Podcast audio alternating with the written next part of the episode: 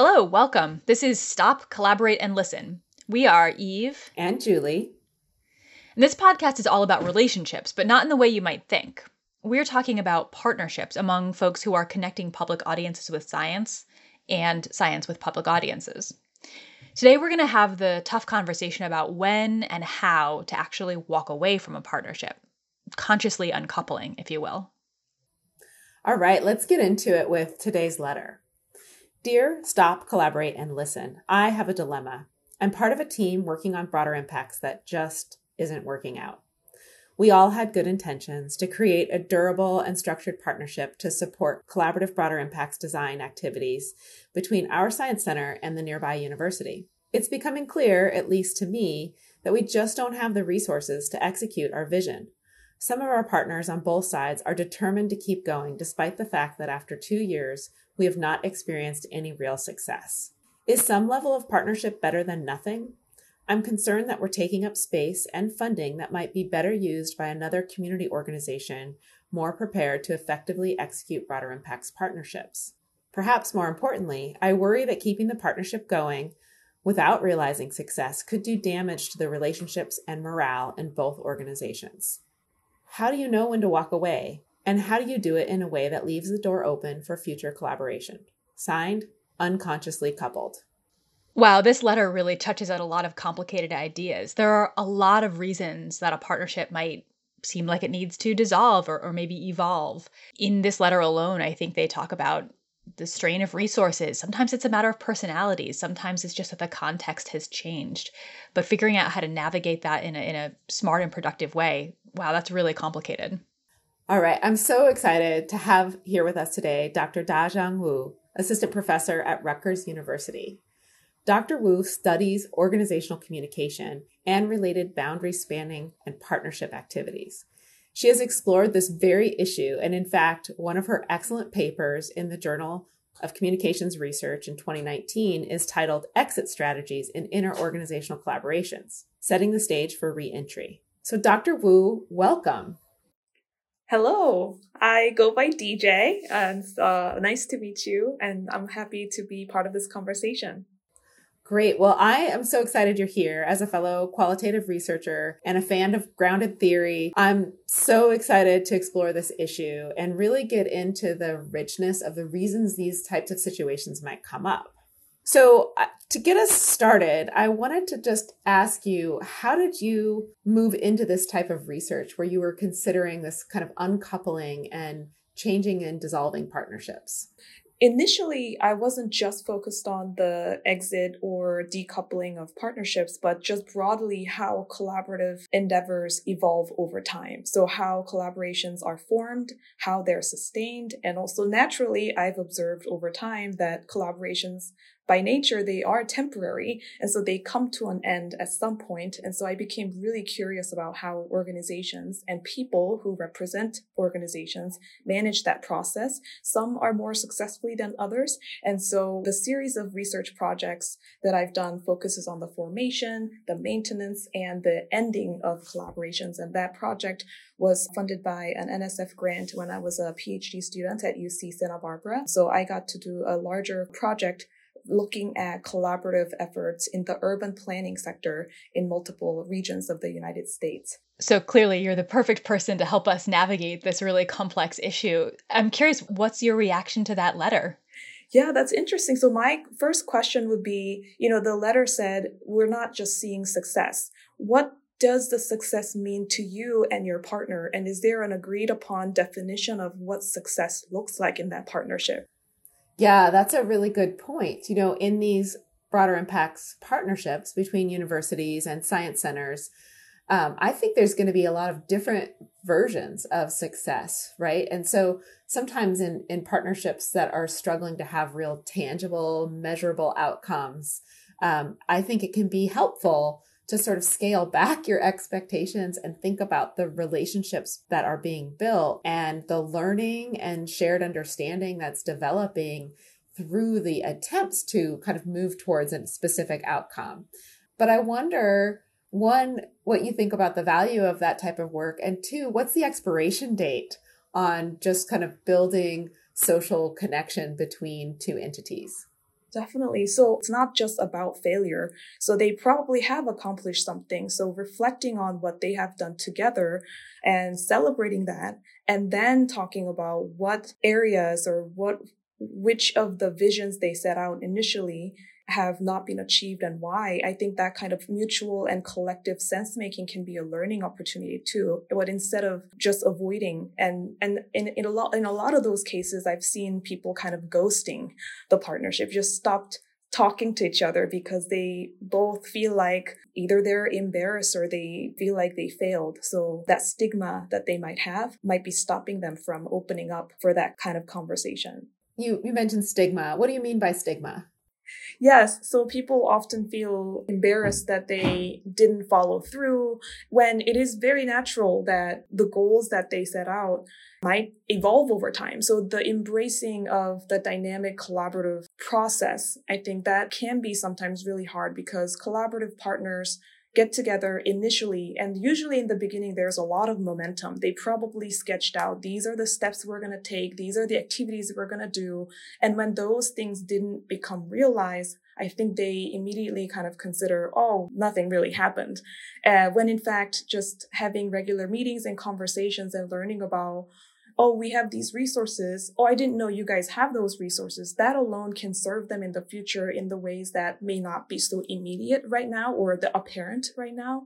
And so I think that's part of the challenge of you know researching this very topic because people don't necessarily want to talk about why some collaborations didn't go as planned and it was their fault or they don't want to blame the other party even though they think oh the partners didn't do what they're supposed to do but they don't want to blame their partners so that's part of the challenge i think opening up conversations about this topic. Yeah and it's interesting because in in the really strongest partnerships that we've seen in this project there's a level of openness and trust and comfort that you have to work really hard to establish. It takes a lot of time, it takes a lot of investment, and it's only with that trust in place that then you can have the conversation about whether it's right to continue. You can sort of get uncomfortable together and, and get into some of that sort of stickier stuff.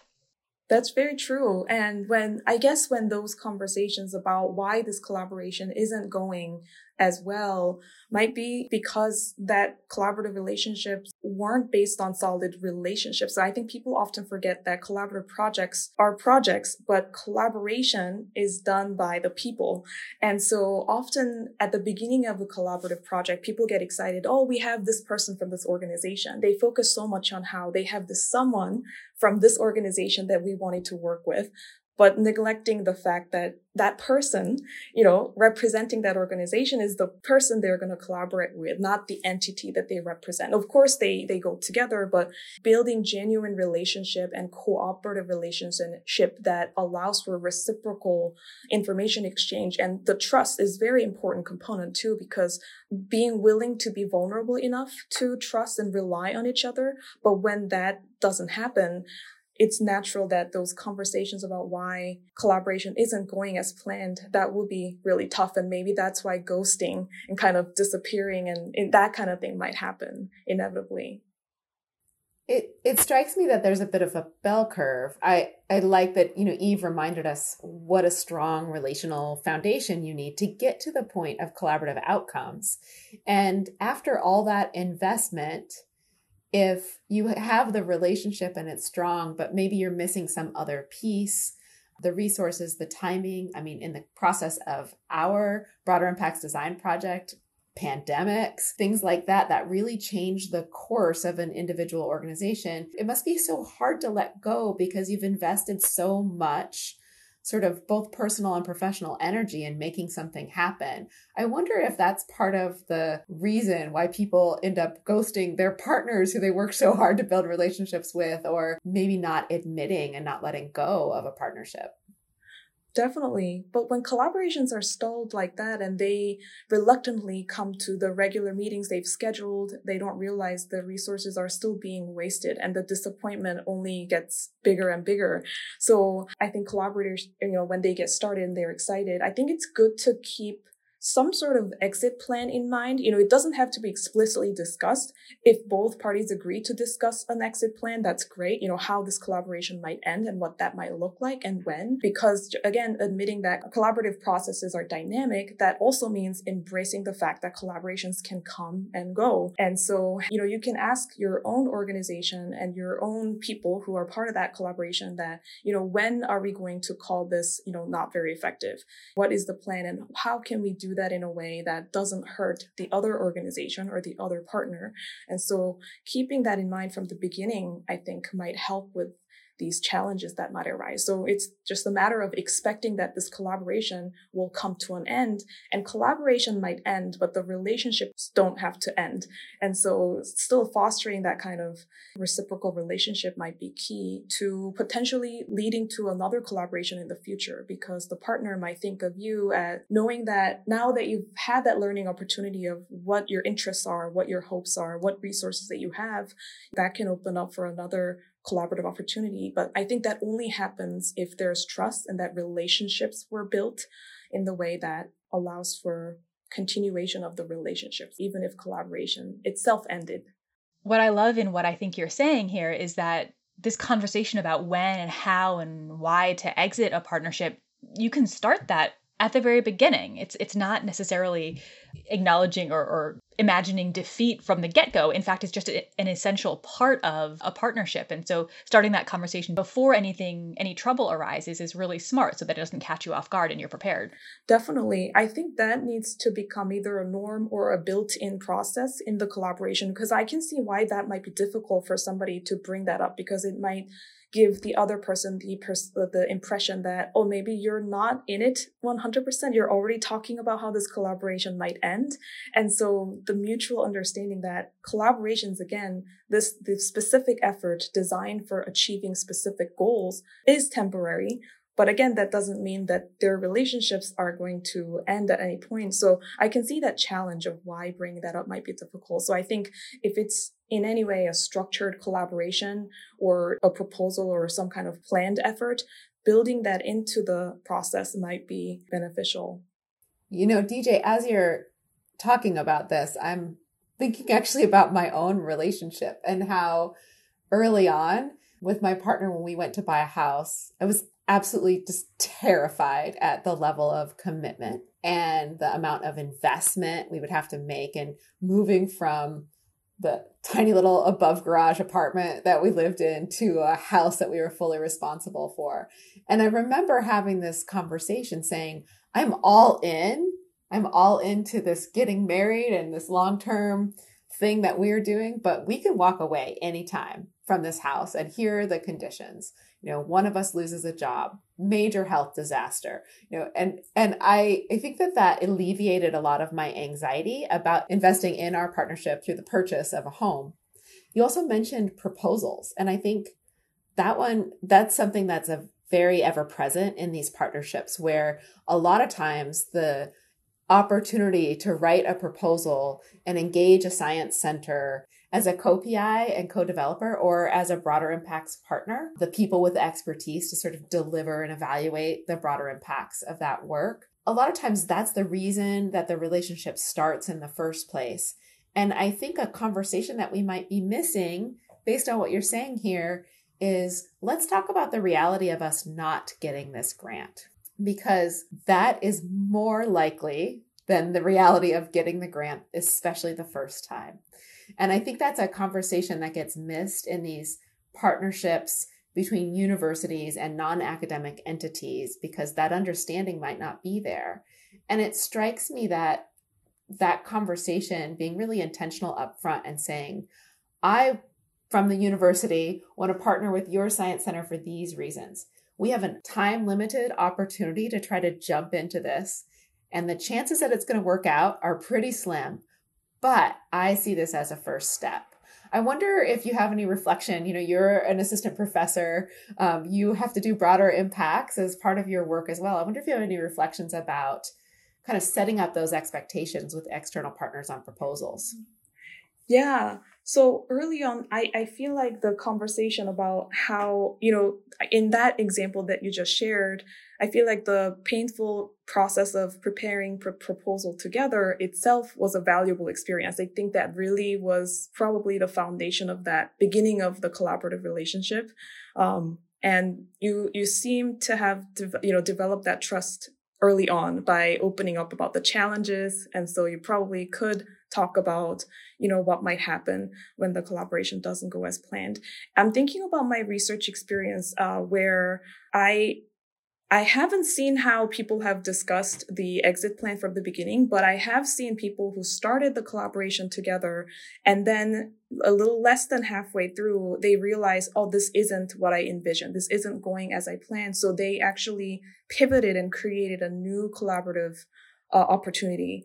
And so uh, that is possibly another uh, strategy. I suggested, you know, having an exit plan early on, not because I've seen it done successfully, but I think it would have been, it's a lesson learned, I think, by hearing people reflecting on, you know, what they should have done or could have done. But if that wasn't done for whatever challenges, you know, uh, having these these checkpoints throughout the collaborative life cycle might be helpful too. You know, that reflection points might be important too because collaboration often with that momentum in the beginning it's usually about going going achieving those goals you know taking that action steps but without any moment to just get together just to talk about what has happened you know what has been achieved and what's not and where are we headed so that reflection moments might be helpful. And sorry that i didn't answer that question about the example of the exit plan. Um, but in my personal experience, when as an assistant professor, you know, I get excited about a lot of projects, right? So I, I was told to be careful to say yes to so many things. And so I'm very mindful when I talk about collaborative pro- opportunities from the beginning, you know, I don't promise anything solid, but I talk about what this could be, you know, exploring the collaborative potential fully. And to do that, it takes time to talk, right? What are we, what are you hoping to achieve? And being very candid about why do you need me?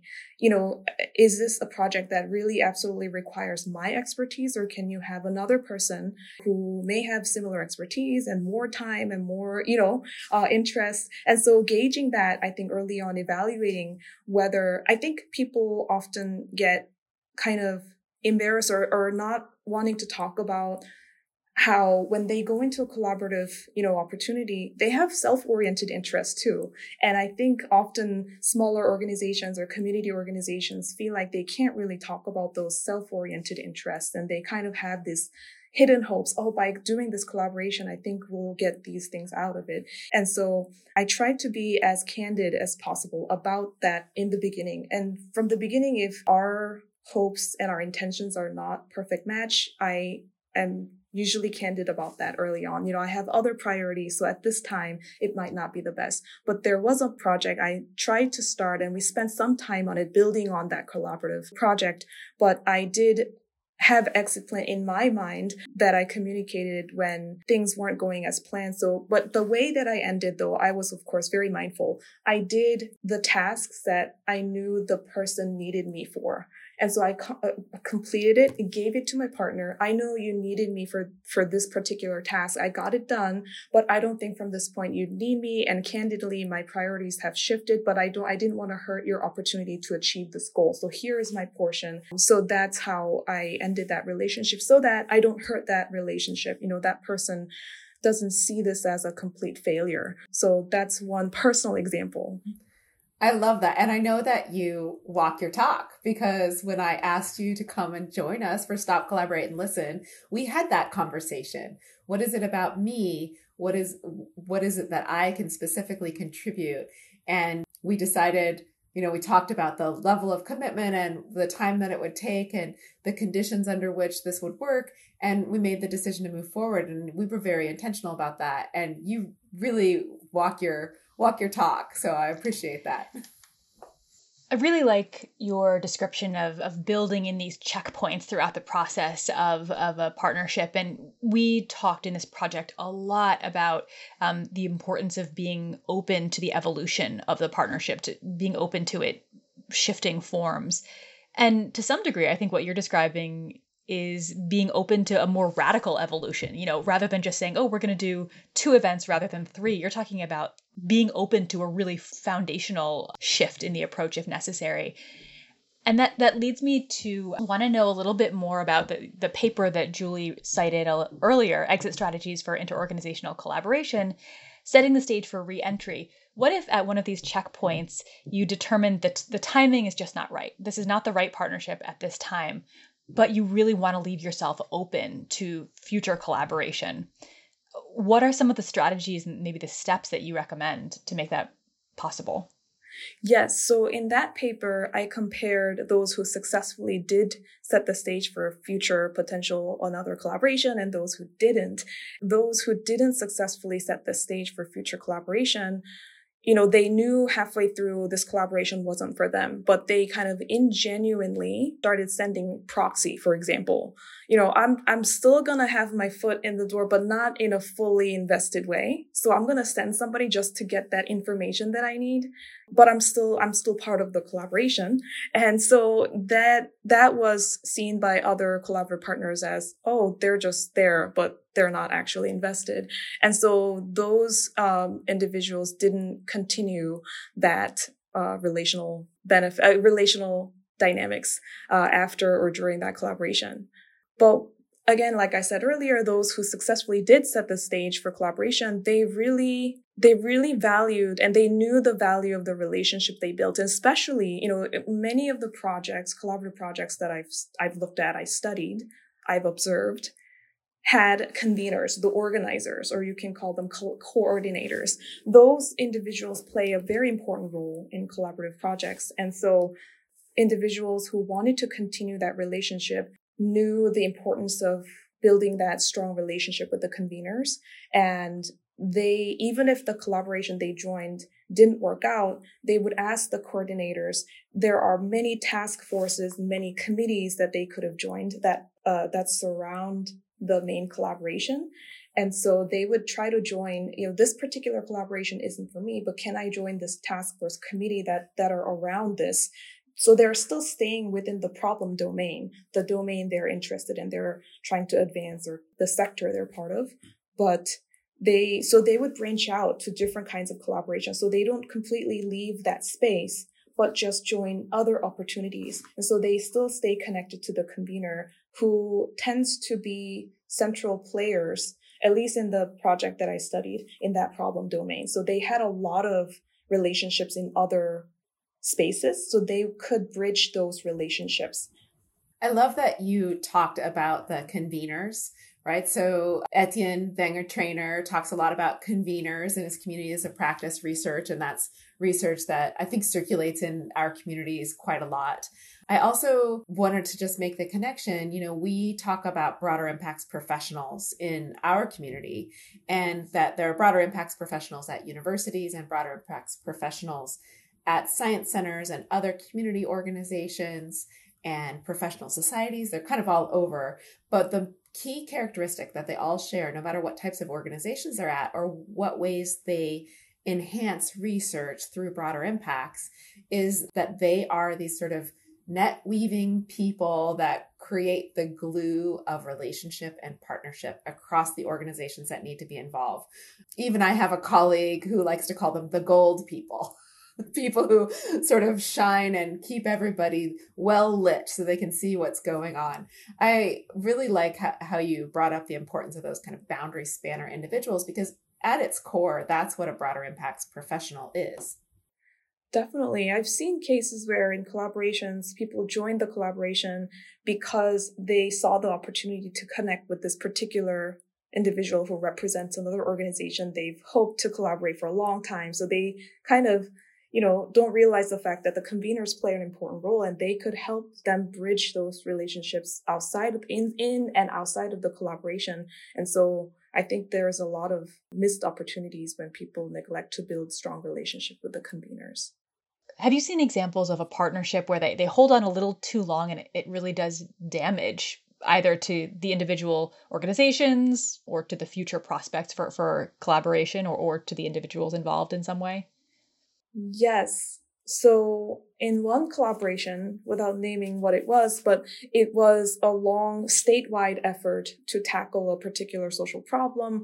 And when I talked to the majority of the people involved, many of them said, I actually don't know what's going on, but I, I, I attend the quarterly meeting or monthly meeting and the meetings have become so unproductive that they they would, you know, the, the people involved, they would just send proxy different people just because they ran out of resources. People retired, people left, turnover. So it just kept going and going with these painfully uninformative meetings that come together just to get information, but there's no information givers. There's only information receivers who want to receive information that they want. And so that led to, I don't know what specific damage was done to each of those organizations, but based on my qualitative research, it was the perception that, well, this isn't going, going anywhere. Well, nobody's getting anything out of it, but they're all holding on to it. And I feel like just sending even a proxy to that meeting for an hour a quarter, that's also a resources there they are spending. And so I noticed the collective impression. I don't think they're talking to each other, but they were telling me that, well, this is, isn't going anywhere. This is totally a disaster, but I still go because I'm not losing that hope in case something happens magically that, that could be beneficial to my organization. And so I think they weren't realizing that they're sadly wasting resources with these hopes that something might come up without nobody putting in real effort that resonates just to an extreme because I, I think I've been that proxy. You know, when I was er- much earlier in my career. Oh, me too. yeah, there there was it's just it's amazing how similar my experience is to what you just described. There was a an initiative, and again, I won't name specifics, but um, I think I was the third or fourth person from my organization to have been sent to these periodic meetings. And when I first got the invitation, I was so excited because it felt like it it was a real step up and then I got there and realized I realized that it really didn't didn't matter they just needed someone to be there but I think the harm done was that it was tremendously demoralizing it, it felt to me like my time actually wasn't terribly valued by my leadership because they thought ah whatever we just need to send someone so in a small way that was that yeah. was damaging I can so relate to that too. That excitement of saying, "Oh, they're trusting me with this big thing," and actually learning later is that they don't care about that big thing, and that's why they're they're sending me when I was earlier in my career. It's a harsh reality. You know, to follow our thread of kind of relationships, but not in the way you think. This, you know, this strikes me as any romantic relationship where you stay in too long because you've invested too much. It's too challenging to decouple or maybe it's also because of the sort of social expectations that once you sort of hit a certain point, you're expected to stay together.